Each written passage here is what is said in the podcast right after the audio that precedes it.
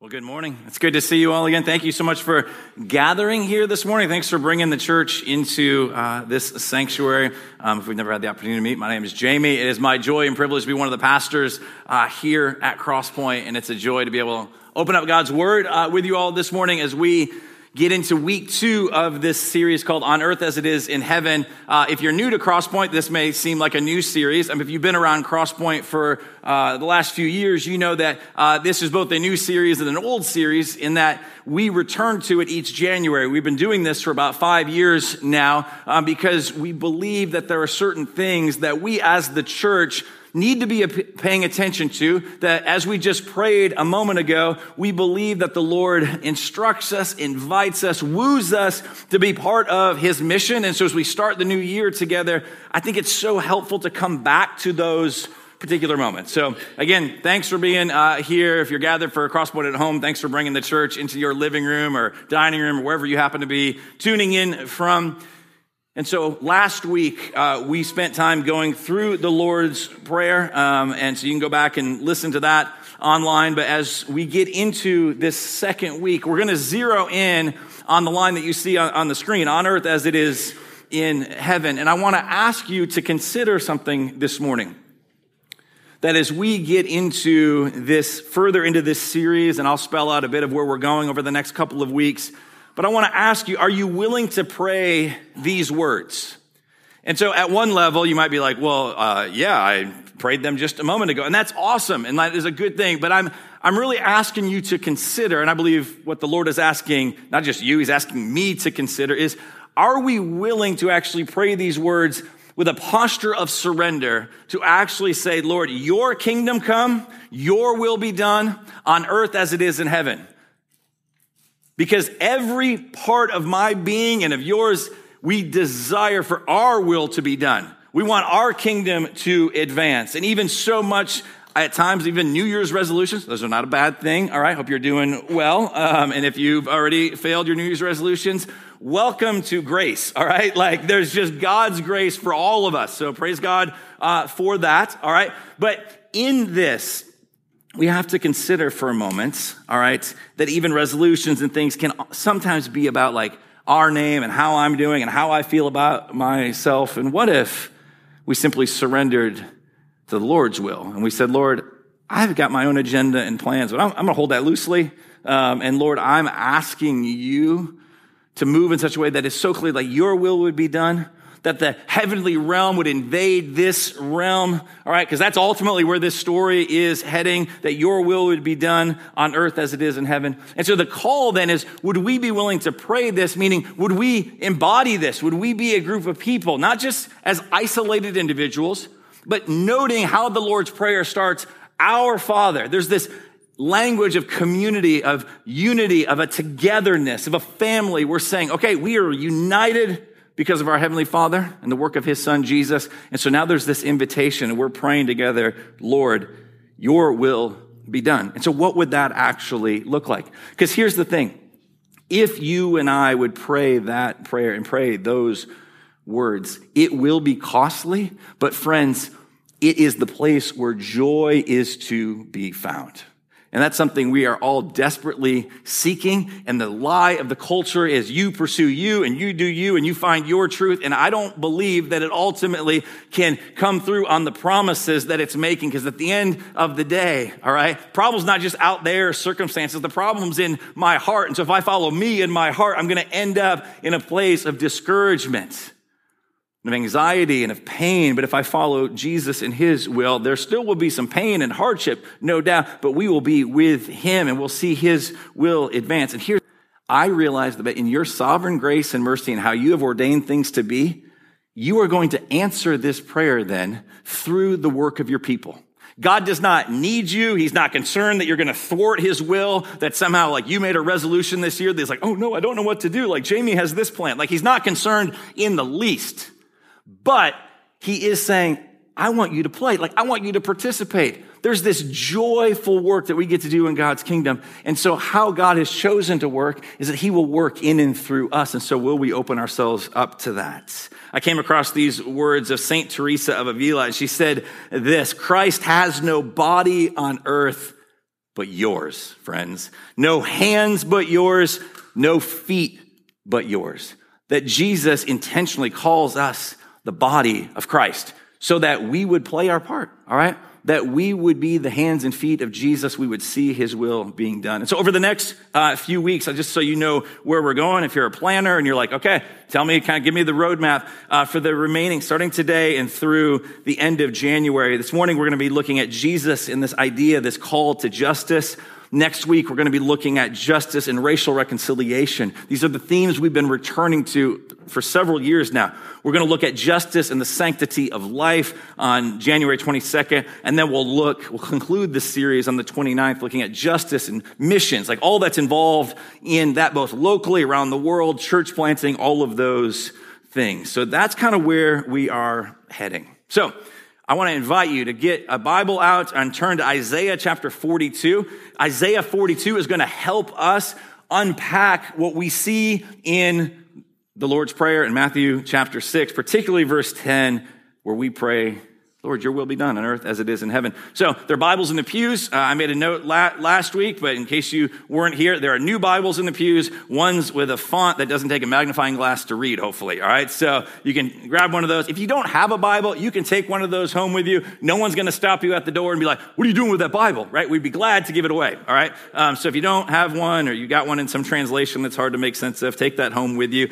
You can also go to thisiscp.church you can use the QR code on the pew there. It'll take you uh, to a little next steps part um, where it says sermon notes. And you can follow along with the text there, space to take notes, all of that, that stuff. Um, anything I put up on the slides this morning will be there. But hear the word of the Lord now. Isaiah, this ancient prophecy that's spoken hundreds of years before the, the start of the New Testament, we're going to look at the first four verses. If I had time, we'd go through the first nine. Uh, it's just this beautiful section, but we'll go four verses. New Year's resolution, shorter sermons. Who knows? But anyway, all right. So Isaiah 42. All right.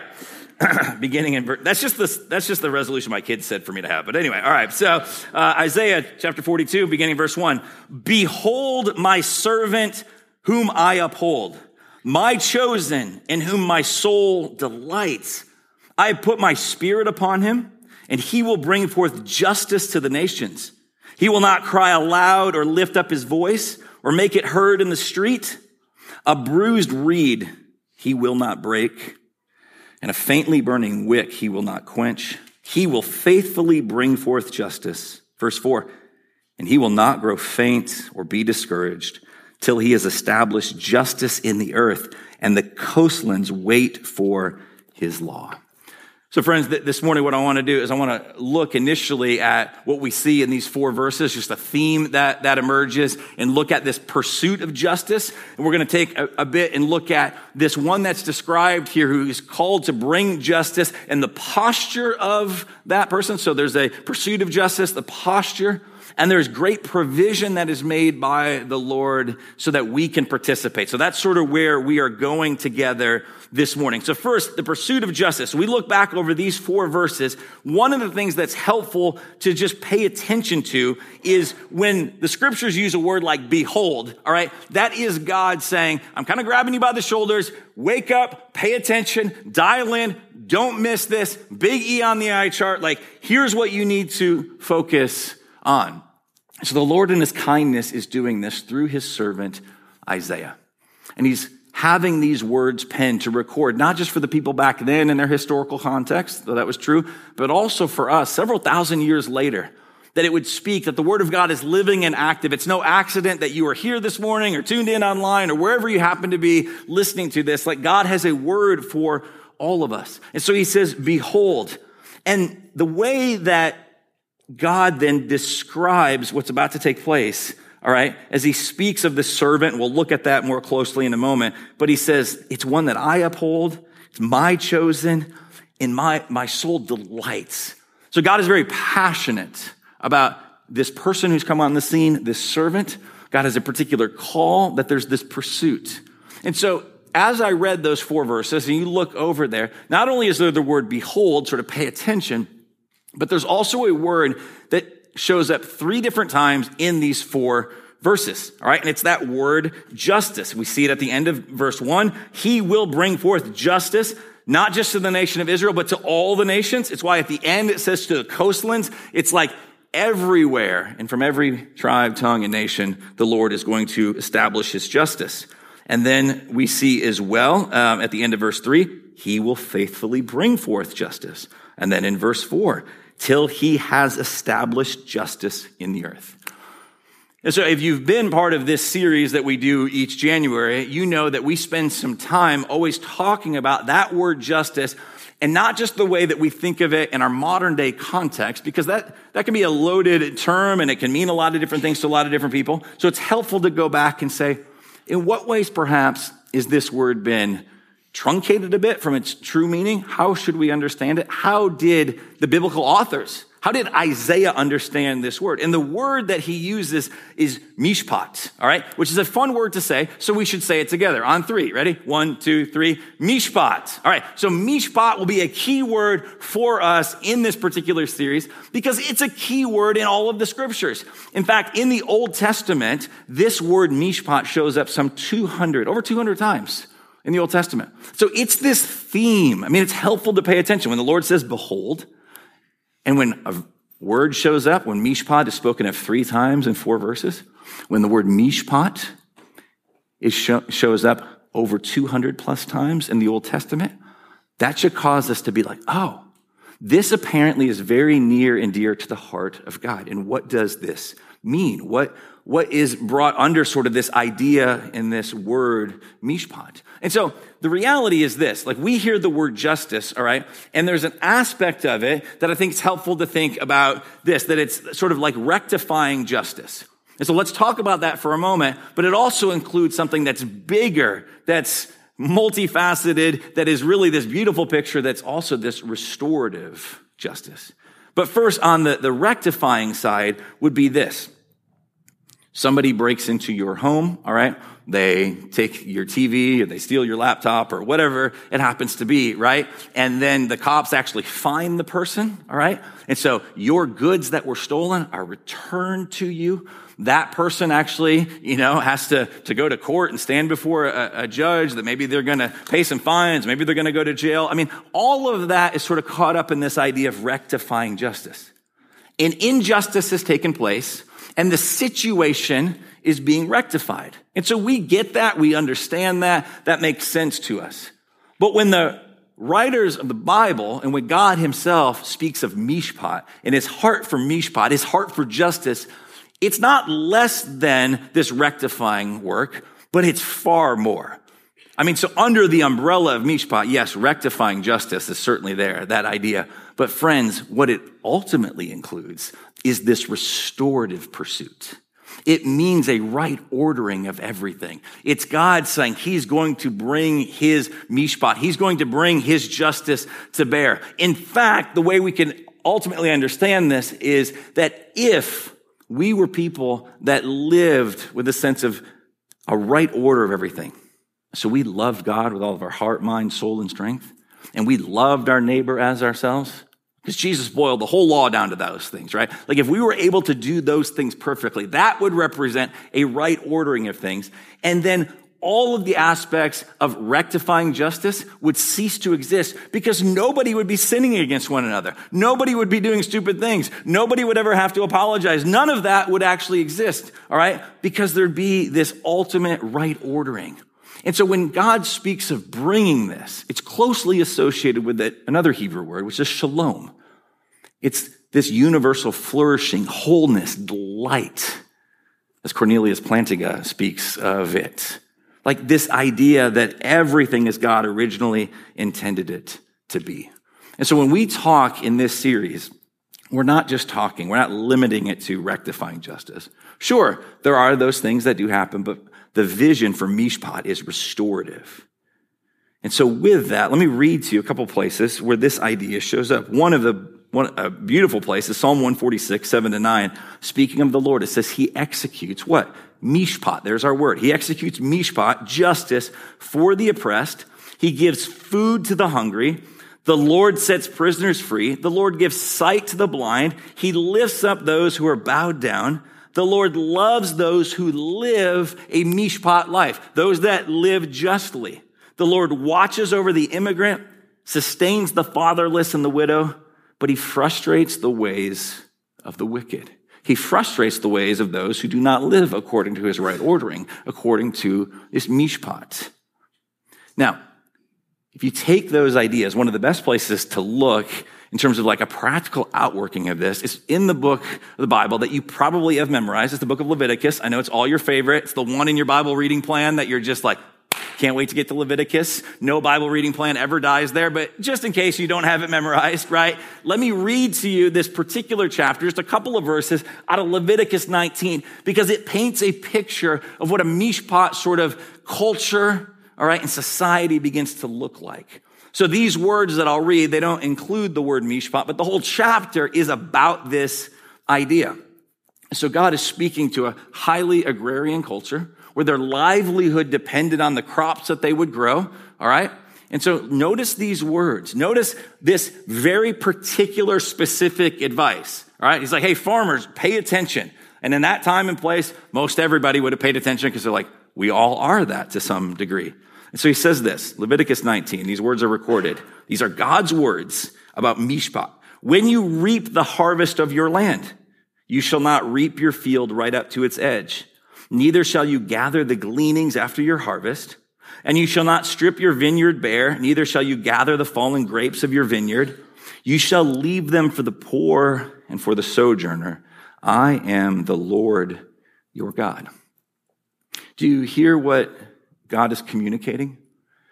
He's saying, listen, by my grace and my sustaining power and power of my word, like you're going to put a seed into the ground and the rains are going to come and I'm going to water that and new life is going to burst forth like right out of the dirt and crops are going to grow and you're going to be able to harvest those and you will feed your family and the town will gather and they will celebrate the harvest. But there are some who somewhere along the way, like they lost their land, which means they really lost any chance to have like an economically kind of viable life and existence. Like they, they kind of find themselves in this spot where they're just like, I don't know what to do. I'm destitute. I have no means of providing. And so what God is saying is, listen, when you go out, all right, and you're bringing in the harvest, he says, reap the harvest of your land. You shall not reap your field right up to its edge. He's like, just leave some along the edge. And when you're bringing it in, if things happen to fall behind you, don't circle back. Don't send somebody, don't send the kids and say, go pick up everything that, that we dropped. Just leave that because there are some that don't have their own land. There are some that don't have a way to make a living and they will come and they will harvest what is along the edges. And they won't have the abundance that you have, but they will be provided for. And he says the same thing in regards to grapes. And so we look at this again, we might think, oh, well, this doesn't apply to me. Unless you're that committed to your wine, you're just like, yeah, I got my own vineyard. Amazing. Uh, we can talk afterwards, right? But um, in this, he's saying, he says these words, right? You shall not strip your vineyard bare, neither shall you gather the fallen grapes. Same thing. Like, leave them for the poor and the sojourner. I am the Lord your God. You see God's heart for right ordering. You see God's heart for the oftentimes overlooked and the marginalized and the poor. And so you and I think in our present day context, we are not to read this and say, well, unless I'm, you know, farming land or whatever, then this doesn't apply to me. A way to think about this would be, how do you view the resources that, that you have? Do you see yourself as an owner or do you see yourself as a steward of what the Lord has given to you? Are you seeking every possible way to maximize profit just for you? Or are you willing to, to live on less so that you could live a sacrificially generous life so that other people might actually be taken care of? And so that you see the Lord's heart over and over. Now, when we talk about this, I want to read to you a quote from one of my college professors named Hassell Bullock. And he, he kind of taps into something I think that is a tension that perhaps you're even feeling right now that when we talk about mishpat, and particularly in modern day, when we talk about this word justice, there can be this fear, all right? And I think there's some, some aspect of it that is, um, that we should be uh, hesitant at to a certain degree because over the decades, there have been times when the church has gotten so caught up and sometimes what gets, gets dubbed like a social gospel that they fail to communicate things like sin and the atoning work of Christ and our need for Jesus and that there's a real heaven and there's a real hell and like all of these things. And it can almost just sound like, hey, all we're to do is just go love our neighbor. And we lose the fact though that primarily we're called to love God. And how are we going to love God if we're not in relationship with God? Well, how do we get in relationship with God? We need the atoning work of his son, Jesus. And so there can be this fear when we talk about these things or we promoting a social gospel. No. If that's what you mean by it, that we'd abandon all those things. No way. But anytime the gospel takes root in our hearts, it results, as the book of James would say, in these works that are being done, not to earn anything. Like you going to serve the, the poor and the homeless, God is not like, wow, I, you know, I actually really do love you now. No, like that is not how we earn, we don't earn the affection of God. But one of the ways we know that God is doing a work is suddenly our eyes begin to be more open and compassionate. And we see, okay, Lord, how can I live as a steward and not as an owner? That it should result, there are social implications to the gospel. So hear this quote from Hassell Bullock. He said this, we should not be as much afraid of becoming dominated by quote, the social gospel as we should be of neglecting the social aspects of the gospel. There is no way that we can preach an authentic gospel of grace and at the same time ignore the social responsibility of the church to show that grace in human relationships. And so, friends, I just want to call us to be considering these matters. There's nothing easy about these things. Even the topics we're getting into today and the coming weeks, I'll be honest, there's aspects that it creates some fear and anxiety in me. Not, I mean, certainly at one level, because I'm like, I'm not an expert in these things, and who am I to speak to the, these things? But I also think there's a bit of a fear and trepidation because I know to actually embrace these things, to surrender to, Lord, your will be done, like it would be costly. There's a massive comfort idol that I have in my life that I'm like, I don't actually, I don't know if I want to sacrifice. I don't know if I want to be disrupted. And my guess is you battle that too. Part of the, the, the great danger of the context in which we live. We live in a very dangerous place. What I mean by that is so much of kind of just the general suburban life. And I'm not knocking that, all right? But I think we have to be aware that it can just lull us into sort of this, yeah, it's about me, and it's about my little kingdom and all of that. And the Lord is inviting us into something more. And so we need to ask this question, like, how will this justice, this mishpat, be achieved? And so here's what's so beautiful. Look with me at verses two to three. We see this one who comes on the scene and there's a particular bent, like there's a disposition, there's a posture that is demonstrated and is described in the, these verses. So look with me Again, Isaiah 42 verses 2 to 3. It says this, He, this one who comes on the scene, this servant, will not cry aloud or lift up his voice or make it heard in the street. A bruised reed he will not break, and a faintly burning wick he will not quench. He will faithfully bring forth justice.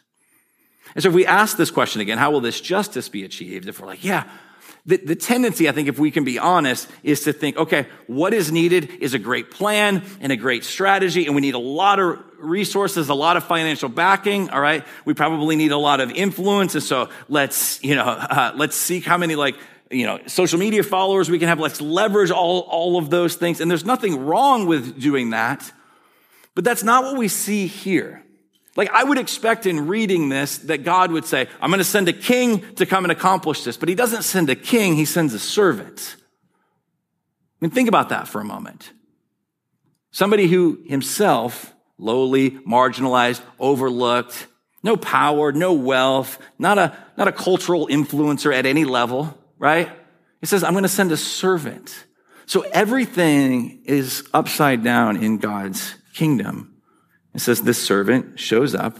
It says not crying aloud or lifting up his voice or making it heard in the street. And apparently this servant comes to those that are described as a bruised reed or like the wick of a candle that's about to go out. But they don't snuff it out, but they fan it into flame. He will faithfully bring forth justice.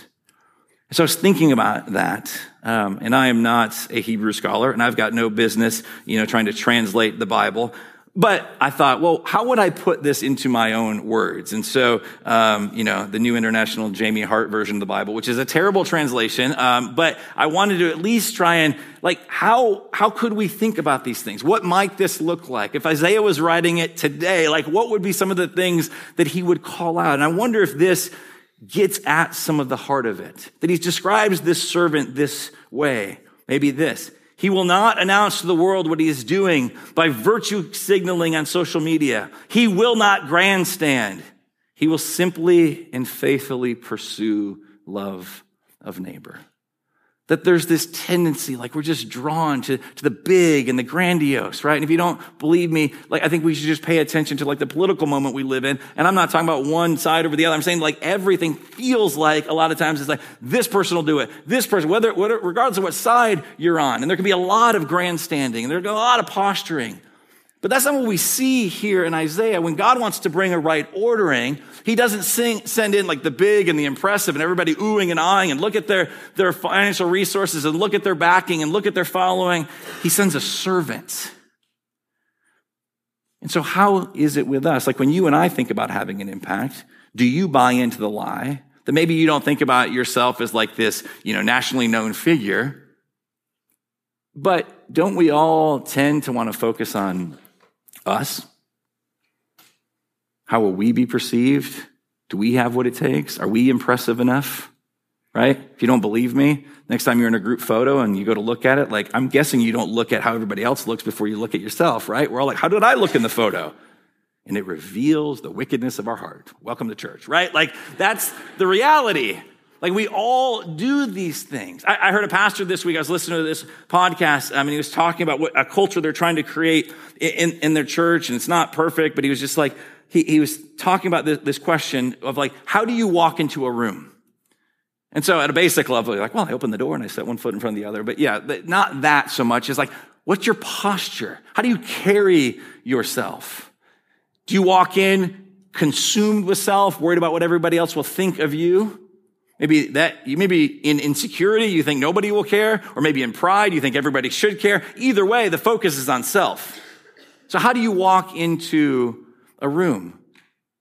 Do you walk into a, like, what if we were a church culture that we walked into, whether it be a room, a gathering, we saw people, we see fellow image bearers, people that are connected to the church, people that are outside of the church. Instead of walking in with a posture of like, look at me, everybody, we had this posture of like, Oh my goodness. Look at you, fellow image bearer. Like, look at you. How was your week? What's going on? That thing you asked for prayer for, how is that going? Like to remember conversations, to check in, to send that, that text, right? Maybe a way to think about it is this, is like, look at you is far greater than look at me. Joy is found in look at you. How are you doing?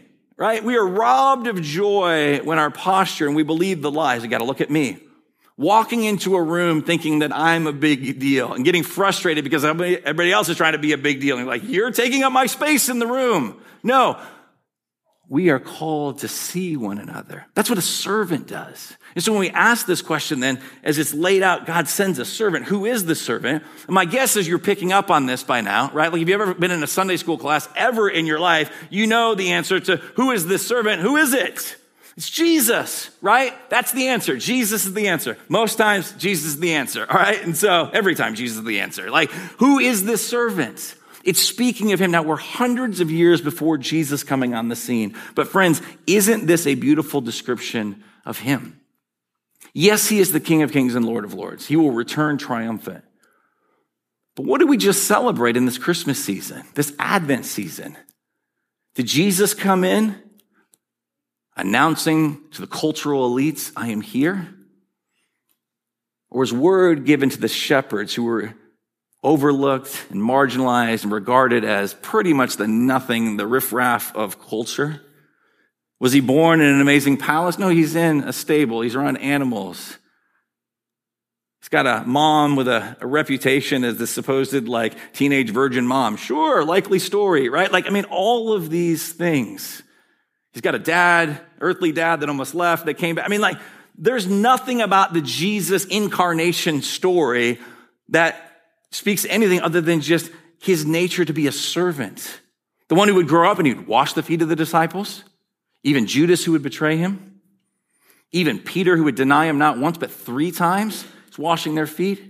When the disciples are arguing about who's the greatest, who's the big deal in the room, he's like, the Son of Man came not to be served, but to serve and to give his life as a ransom for many. You want in on that? That's how the kingdom advances.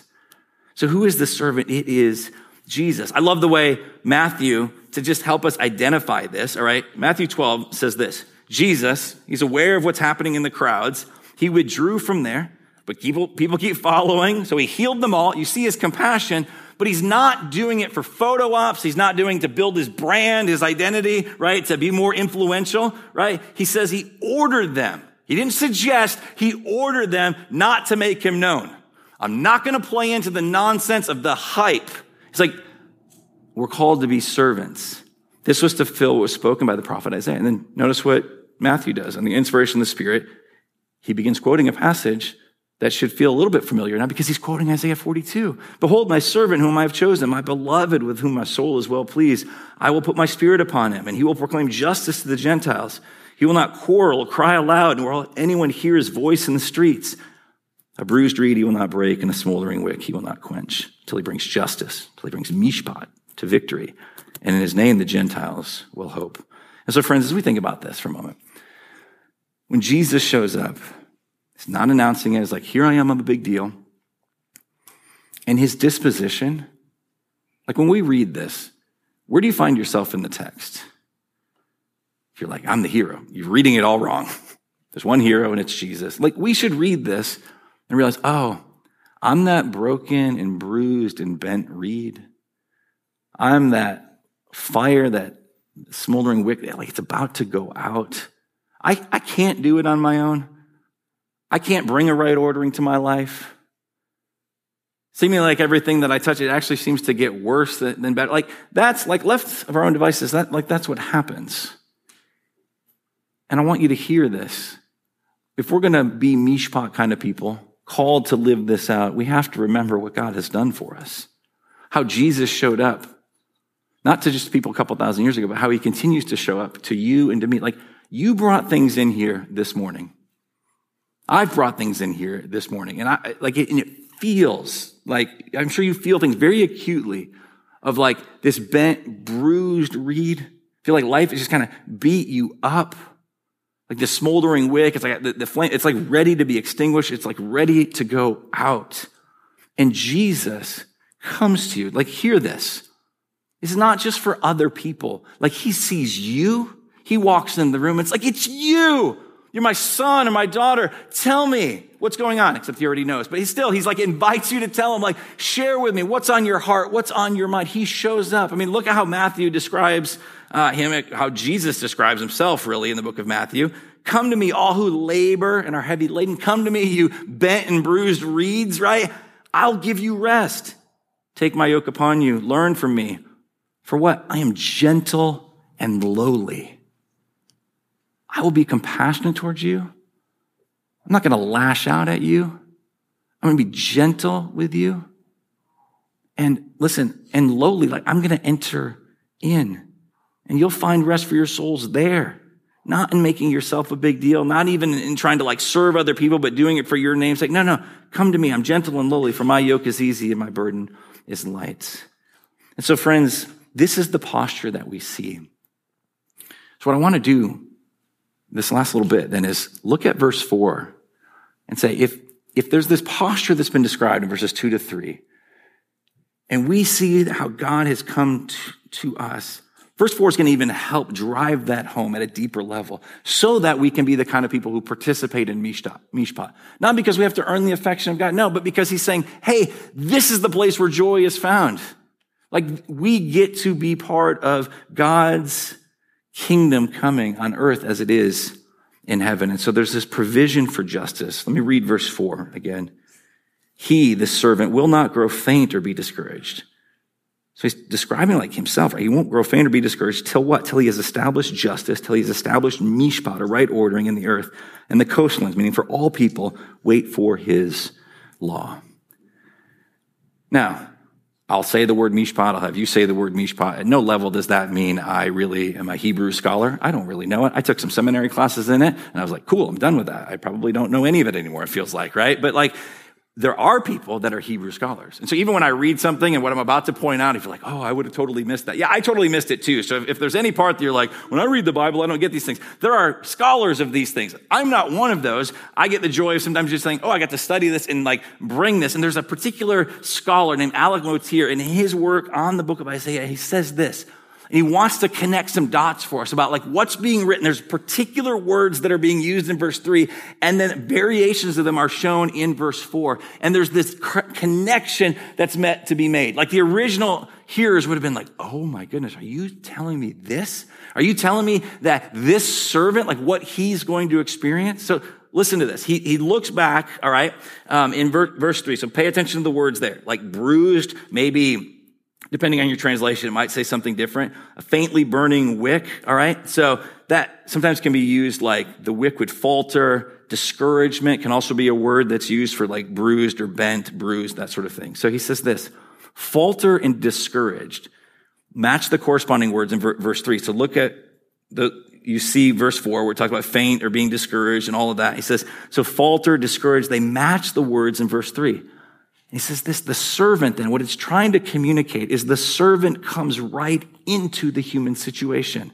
The things that crush and quench, he will experience, but he will triumph and succeed in establishing justice, the revelation of God on earth. Like this is written in such a way that's meant to showcase for us. You may feel bruised and crushed, ready to be snuffed out just like this flickering flame that's like ready to be extinguished. And what is being written in verse four is saying that the one who shows up, not only will he observe that in you, but he will experience it himself. This is the beauty of what this passage is communicating because it's speaking of this servant that is Jesus the one who we'll look at a passage in a moment is this suffering servant. And so if we go back for a moment, we think about mishpat, there's rectifying justice and there's this restorative justice. What verse four is telling us is this, that rectifying justice has to take place. Somebody has to pay. In the same way that justice has to happen for the person who broke in and committed a crime or committed robbery or theft, right? All of these things rectifying justice has to take place. But verse four is saying when this servant shows up, in some long awaited time, they don't know when it's going to happen, but we know, we know he has shown up. The servant, Jesus, showed up and came on the scene and brought about rectifying justice, not by putting it on you, but by it being put on him. Rectifying justice took place on the cross. It had to take place. God had to punish sin and wickedness, but rather than bringing rectifying justice and pouring it out on you and me as we deserve, the rectifying justice, the wrath of God, the punishment that we all deserve was instead put on Jesus as he hung on that Roman cross. Rectifying justice taking place so that what? So that the ultimate restorative justice, the right ordering of everything this restorative justice would take place. And friends, that's what we have been granted. That's what we've been brought into. And now we get to participate because of what Jesus has done. This servant has shown up. He's moved into the neighborhood. He has lived a sinless life. And yet, in the wonder of God, he would say, not my will, but yours be done. I will see to it that the rectifying justice of the Father is accomplished so that we might experience this restorative justice, this restorative mishpat. It's why just a few chapters later, in another servant song, Isaiah has several of these. One of them is Isaiah 42, another well-known one, Isaiah 53. Look at the language here. But he was pierced for our transgressions. His hands, his feet pierced with nails. His side pierced with a spear, not for his transgressions for our, for your transgressions, for my transgressions. He was crushed. He was bruised, not for his iniquities. He didn't have any, but for our iniquities. Upon him was the chastisement that brought us peace. And with his wounds, we are healed. This is what heals us. And what's going to bring healing to this world as we await Jesus coming back next time, not as the servant, but as the King of Kings and Lord of Lords, right? As we await that day, what's going to bring healing as a group of people, as Henry Nouwen talked about, we are wounded healers. Like we go out into the world and know our brokenness. We know the ways that we've been bandaged up by Jesus and we are being healed by him. And now we want to seek to bring that healing, that mishpat wherever we go. And friends, it's not likely going to look like something that's overly impressive. All right. It's going to look like you and I this week being willing to be disrupted, to not have our plans go the way that we want them to, to enter in, to show compassion, to check in on that person, right? I mean, maybe you'll get an opportunity to do a glorious thing. Maybe you'll be on the news this week and you'll be trending on Twitter and it's going to be awesome, right? But probably not. It probably will be unseen except by the Lord himself. And there's not going to be this grandiosity and this grandstanding. It's going to be simple ways that we seek to love as God has loved us, who's rescued us, who is in the process of healing us.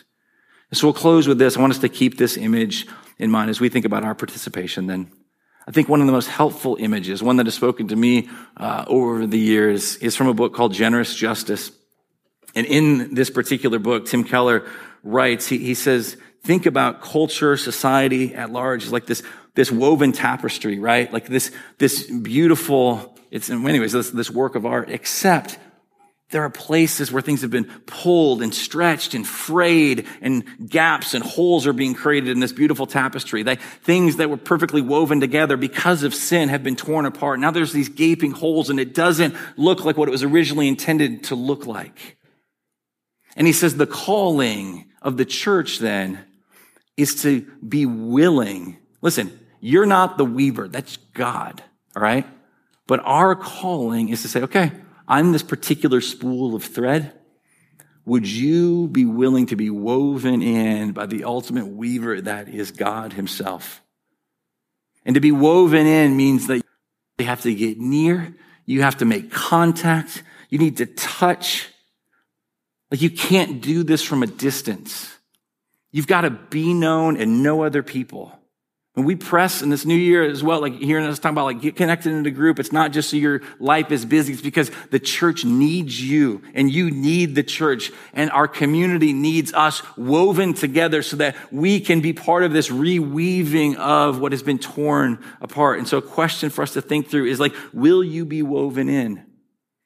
and us being spools of thread that just kind of sit on the shelf or maybe even are like overlaid you know, near each other no, we need to be actually woven in. So hear these words from generous justice as we think about our participation in closing. To do justice means to go to places where the fabric of shalom has broken down, where the weaker members of societies are falling through, are falling through the fabric and to repair it. This happens when we concentrate on and meet the needs of the poor. How can we do that? The only way to reweave and strengthen the fabric is by weaving yourself into it. Human beings are like those threads thrown together on a table. If we keep our money, time, power to ourselves, for ourselves, instead of sending them out into our neighbors' lives, then we may be literally on top of one another, but we are not interwoven socially, relationally, financially, and emotionally. Reweaving shalom means to sacrificially thread and lace and press your time and your goods and your power and resources into the lives and needs of others. May we be a church that is used by God to reweave what has been torn apart. And in those times when you worry, like, can I be used? Here, notice this. Remind yourself of this. Jesus wove himself into your story into our story, into the story, of the brokenness of this world, so that ultimately everything could be rewoven. And he's asking us in the limited time that we have been given, would we be willing to live as stewards and not as owners? and to pursue mishpat. So church, let me pray for us. I'd ask you to be asking the Spirit to lead you where you need to repent, to remember God's grace towards you, and to be part of this reweaving, being willing to be woven in to the culture. Let me pray for us. Heavenly Father, thank you for your kindness and your mercy, your grace, that suffering servant. Would you use us? Would you weave us into the places that have been torn apart? And God, would you make this beautiful tapestry in only the way that you can? And so, God, would you do it for your glory and for our joy? We pray, we pray in Christ's name. Amen.